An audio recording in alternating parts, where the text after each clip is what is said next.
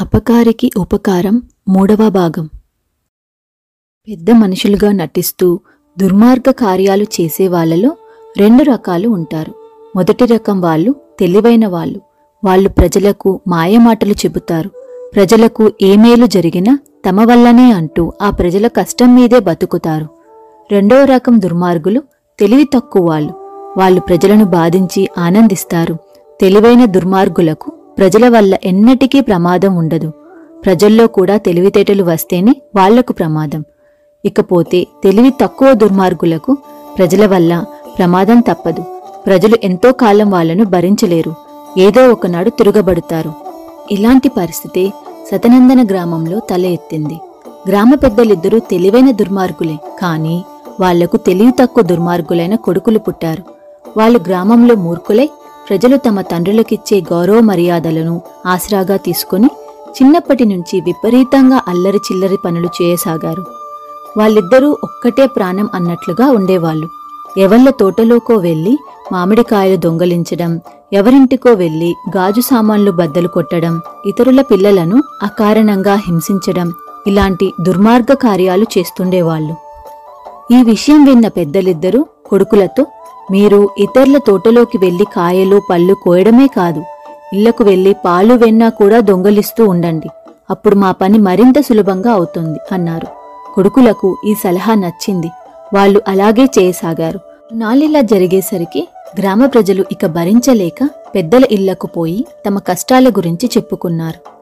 పెద్దలు ముందు వాళ్ళను శాంతపరిచి తర్వాత నెమ్మదిగా మా పిల్లల్లో శ్రీకృష్ణుడు అంశ ఉన్నది. అందువల్లనే వాళ్ళిలా అల్లరి చేస్తున్నారు. ద్వాపరయుగంలో శ్రీకృష్ణుడు అల్లరి చేస్తుంటే గోపికలు వెళ్ళి యశోదతో చెప్పుకుంటుండే వాళ్ళు. కాని వాస్తవమేమిటంటే అందరికీ శ్రీకృష్ణుడంటే ఇష్టమే. మీకు భాగవత గాథ తెలియక బాధపడుతున్నారు. ఈ రోజు నుంచి మీరందరూ సాయంత్రాలు మా ఇళ్ళకు వచ్చి భాగవత పురాణ గాథలు వినండి అని చెప్పారు. ఆ రోజు నుంచి గ్రామస్తులకు గ్రామ పెద్దల పిల్లల బెడద తప్పకపోయినా రోజూ సాయంత్రాలు గ్రామ పెద్దలు చెప్పే పురాణ కథలు వినవలసి వచ్చింది. అయితే ఈ పరిస్థితి ఎంతో కాలం కొనసాగలేదు. భాగవతం వింటుంటే ప్రజలకు రకరకాల అనుమానాలు కలగసాగాయి. శ్రీకృష్ణుడు చిన్నతనంలో అల్లరి పనులు చాలా చేశాడు దొంగతనాలు చేశాడు అయితే ఎన్నో మాయలు చేశాడు. తన వాళ్ళు కష్టాల్లో ఉన్నప్పుడల్లా వాళ్ళను కాపాడుతూ వచ్చాడు. కాళీయుణ్ణి చంపాడు గోవర్ధన పర్వతం ఎత్తాడు. గ్రామ పెద్దల పిల్లలు మాత్రం చెడ్డ పనులే చేస్తున్నారు. సంతోషాన్ని కలిగించడం లేదు. చాలా మంది గ్రామస్తులు తమ సందేహాలను పెద్దలకే చెప్పుకున్నారు. అప్పుడు పెద్దలిద్దరూ ఆలోచనలో పడ్డారు. మీరడిగినది న్యాయంగానే ఉన్నది. ఒక రాత్రంతా తపస్సు చేసి ఇందులోని రహస్యం తెలుసుకొని మీకు చెబుతాం అని పెద్ద పెద్ద వాళ్ళకు చెప్పి పంపేశాడు. వాళ్ళు వెళ్ళిపోయాక చిన్న పెద్ద పెద్ద పెద్దతో మనం ఇప్పుడేం చెయ్యాలి? మన పిల్లల కారణంగా మన అధికారం దెబ్బతినేలా ఉన్నది. వాళ్ళకేదో విధంగా మంచిగా ఉండమని గట్టిగా బుద్ధి చెబితే గాని గ్రామస్తులు ఊరుకోరు అన్నాడు. పెద్ద పెద్ద కాసేపు ఆలోచించి మన పిల్లలు మన మాట వినరు. వాళ్ళు వింటామన్నా వాళ్ళ మనసు కష్టపెట్టడం మనకిష్టం ఉండదు. అసలీ ప్రమాదమంతా గ్రామస్తులకు పురాణం వినిపించడం వల్ల వచ్చింది. పురాణ కథలు చెప్పడం ద్వారా ప్రజలను మరింత మూర్ఖుల్ని చేసి చెడ్డతనాన్ని సహించే అలవాటు చేయవచ్చు అనుకున్నాను. కానీ పురాణాలు వింటే ప్రజల్లో తెలివితేటలు పెరుగుతున్నాయి. వాళ్ళకు చెడ్డను ఎదిరించే ధైర్యం వస్తున్నది. అందువల్ల మనం ముందు గ్రామస్తులకు పురాణాలు వినిపించడం మానివేయాలి అన్నాడు. అది సరే ముందు మన పిల్లల్ని అదుపు చేయడం ఎలా అని అడిగాడు చిన్న పెద్ద. ఇద్దరూ ఆ రాత్రంతా ఆలోచించారు. చివరకు వాళ్ళకు ఒక మంచి ఉపాయమే తట్టింది.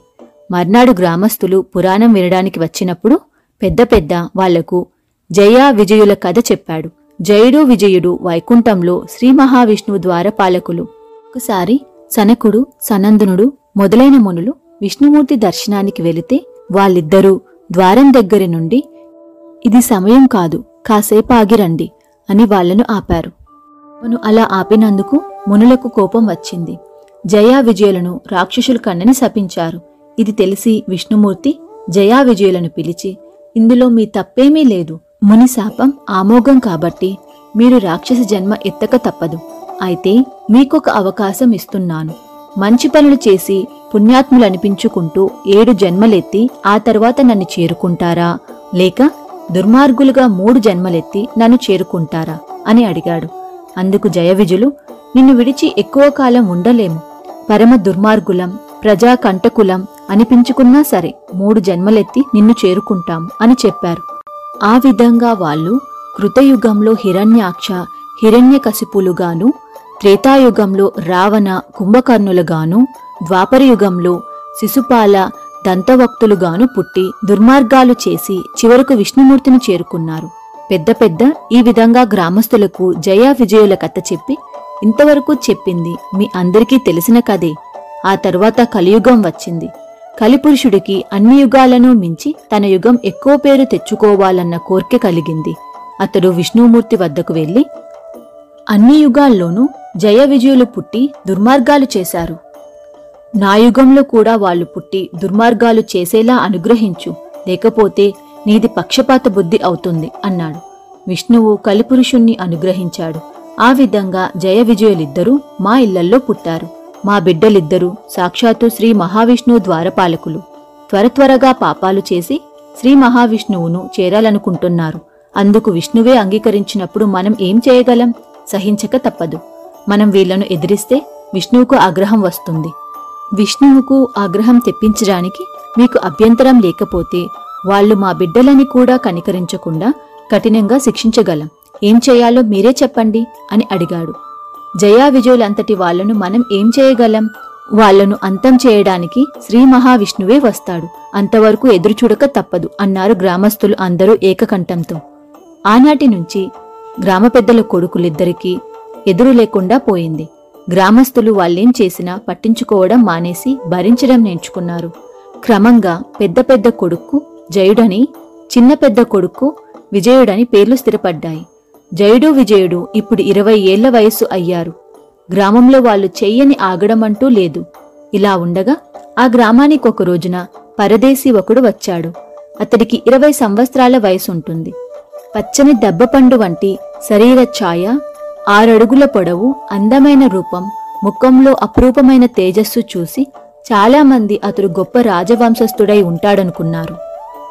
పరదేశి ముందుగా కొంతసేపు ఒక చెట్టు కింద కూర్చున్నాడు. చాలా దూరం నుంచి నడిచి వచ్చాడేమో. మనిషి బాగా అలసిపోయి ఉన్నాడు. కాసేపు సేద తీరాక ఆ దారిన పోతున్న ఒక దానయ్యను పలకరించి బాబూ ఈ ఒక్క రోజు నీ ఇంట ఉంటాను. సమ్మతమేనా అని అడిగాడు. దానయ్య కంగారుగా ఏమో మా గ్రామ పెద్దని అడిగి చెబుతాను అని వెళ్ళిపోయాడు. పరదేశి ఆశ్చర్యపడుతూ చెట్టు కింద నుంచి లేచి బయలుదేరాడు.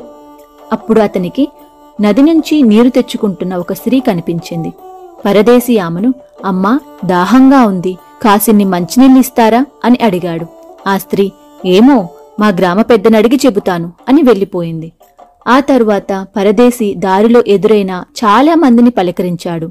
అతడేమడిగినా అందరూ గ్రామ పెద్ద గురించే చెప్పసాగారు. తమాషాగా ఉన్నదే అని అనుకుంటూ పరదేశి గ్రామ వీధులన్నీ తిరుగుతుండగా అతడికి ఒక ఇంట్లో నుంచి ఏడుపులు వినిపించినాయి. కారణం ఏమిటో తెలుసుకోవాలనుకుని అతడు ఆ ఇంట్లో అడుగుపెట్టాడు. అక్కడ నేల మీద ఒక చాప వేసి ఉన్నది. దానిమీద పదేళ్ళ కుర్రాడొకడు పడుకొని ఉన్నాడు. వాడి చుట్టూ చేరి పది మంది పెద్దవాళ్ళు శోకాలు పెడుతున్నారు. పరదేశీ వాళ్ళను ఏం జరిగింది? అందరూ ఎందుకలా దుఃఖిస్తున్నారు? అని అడిగాడు. ఆ ప్రశ్న విని వాళ్ళు తలలు ఎత్తి పరదేశం చూశారు. వాళ్ళల్లో ఒకడు కంగారుగా నువ్వు పరదేశివి కదా? మా గ్రామ పెద్దకు చెప్పండి. నీకెలాంటి జవాబు ఇవ్వం అన్నాడు. పరదేశి అతడి మాటలు పట్టించుకోకుండా ముందుకు వెళ్ళి చాప మీద ఉన్న కుర్రవాడి పక్కనే కూర్చొని నాడీ పరిశీలించి చూసి మీరెందుకు ఏడుస్తున్నారో తెలియడం లేదు. ఈ బాలుడు ఆరోగ్యానికి ఎలాంటి ప్రమాదమూ లేదు. నేను వైద్యం చేసి బతికించగలను అన్నాడు. అప్పుడు వాళ్ళల్లో ఒక స్త్రీ మేము చేసిన పాపాలకు ఫలితంగా వీడు చచ్చిపోక తప్పదు. మా గ్రామ పెద్ద వైద్యం చేసినా వీడికి నయం కాలేదు. ఇంకెవరైనా వైద్యం చేసినా వీడి ప్రాణాలు దక్కవుగాని చచ్చి నరకానికి పోతాడు అన్నది. పరదేశి తను వైద్యం చేసేందుకు వాళ్ళ అనుమతి కోసం అడిగాడు. వాళ్ళు ఒప్పుకోలేదు. చివరికతడు బాగా విసిగిపోయి మీరు వద్దన్నా సరే నా కళ్ళ ముందు ఒక మనిషి ప్రాణాలు పోతుంటే చూస్తూ ఊరుకోను. నేను ఈ బాలుడికి వైద్యం చేసి తీరుతాను అన్నాడు. మేము నిన్ను వైద్యం చేయనివ్వం అన్నారు అందరూ ఏకకంఠంతో. పరదేశి వెంటనే నన్ను వైద్యం చేయకుండా ఎలా ఆపగలరు? అలా ఆపమని గ్రామ పెద్ద మీకు చెప్పలేదు కదా? అని ప్రశ్నించాడు.